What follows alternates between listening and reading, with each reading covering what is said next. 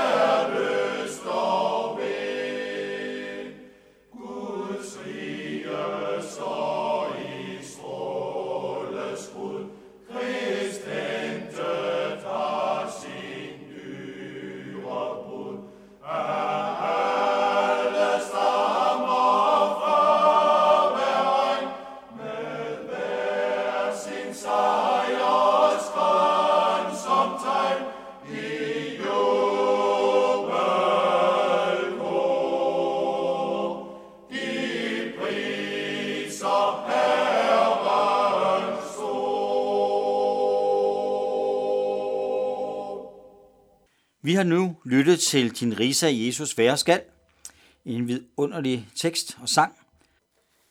I dag skal vi høre noget fra lignelsen om de betroede talenter. Vi har hver især fået betroet noget i livet. Og det er jo skønt. Men meningen er jo ikke, at vi skal sammenligne os. Vi skal ikke sammenligne vores evner, vores økonomi, vores karakterer og kompetencer. Men ja, det er svært ikke at sammenligne og måske ovenkøbe tale om, hvad der er retfærdigt eller, eller uretfærdigt, fordi vi har fået givet forskelligt. Vi er forskellige, det kan vi nok ret hurtigt blive enige om. Men pointen er også, at vi skal være forskellige. Lignelsen i dag om de betroede talenter, som jeg kommer ind på lige om lidt, handler om vores forskellighed og hvad vi har fået forskelligt. Men der er en pointe om, om vi bruger det, vi har fået, på den rette måde, og har fokus på, hvem der egentlig har givet os vores forskellige opgaver og muligheder i livet. Og se, når vi ser på, hvem der egentlig har givet os livet, og vores evner, og vores opgaver, når vi ser på, hvem der egentlig har givet, så forstår vi nok lidt mere af forskelligheden. Lad os høre lignelsen. Den lyder sådan, det er som en mand, der skulle rejse til udlandet og kalde sin tjener til sig, og betroede dem sin formue. En gav han fem talenter, dengang en pænt stor som penge at råde over og, og, og forvalte. En anden gav han to, det er altså under halvdelen, og en tredje en talent. Og han gav efter hver evne, som de tre mennesker havde. Og så rejste han. Den, der havde fået de fem talenter, læg mærke til, hvad han gjorde. Han gik straks hen og handlede med dem og tjente fem til. Han gjorde med andre ord noget ved dem. Ligeledes tjente han med de to talenter to til. Men den, der havde fået en talent, bemærk det, han gik hen og gravede et hul i jorden og gemte sin herres penge. Ja, hvad må der skete, da han kom tilbage og skulle gøre regnskabet op?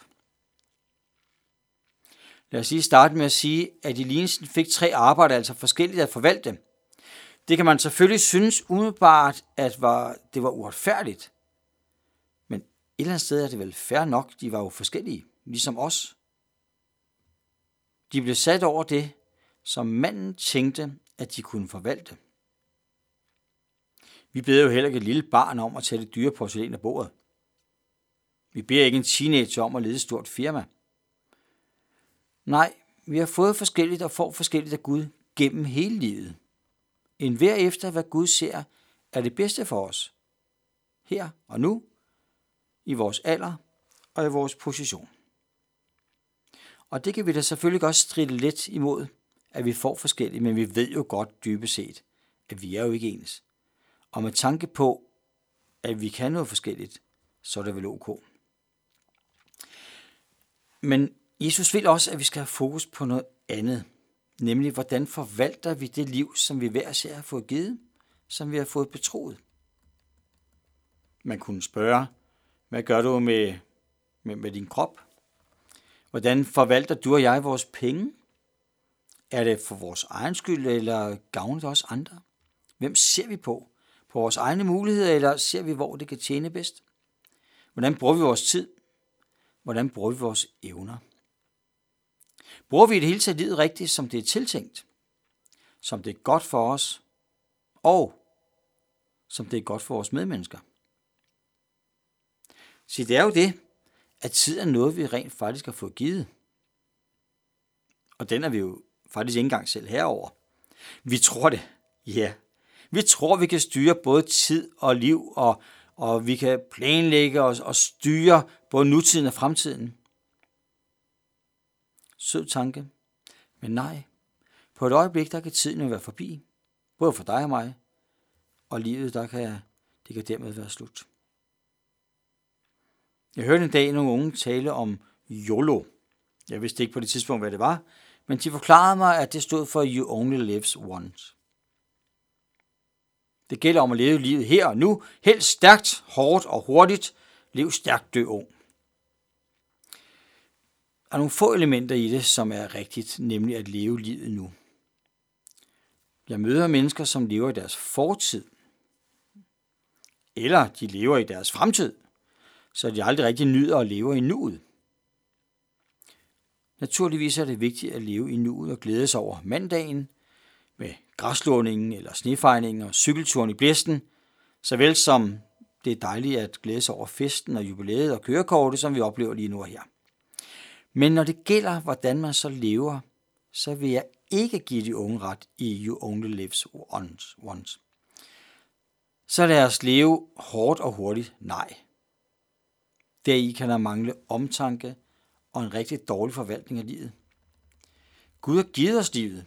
Vi skal leve og glædes der i, ja. Men vi skal også tænke på, at det er Gud, der giver. Det er os, der forvalter.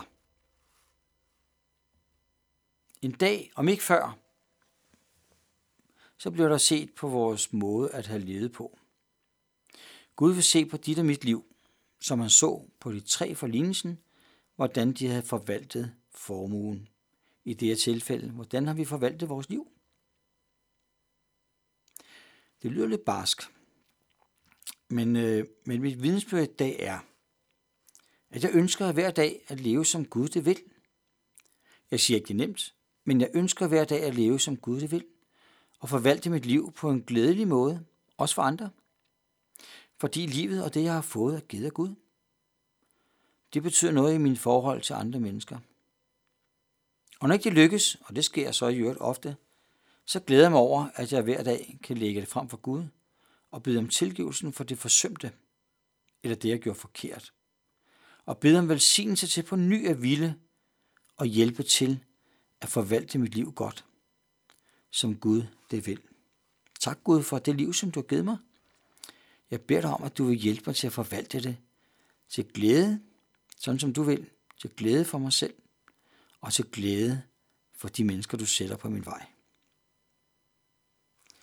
Vi nu lytte til sangen Det træ, som du planter i dag, sunget af Nana Duemassen.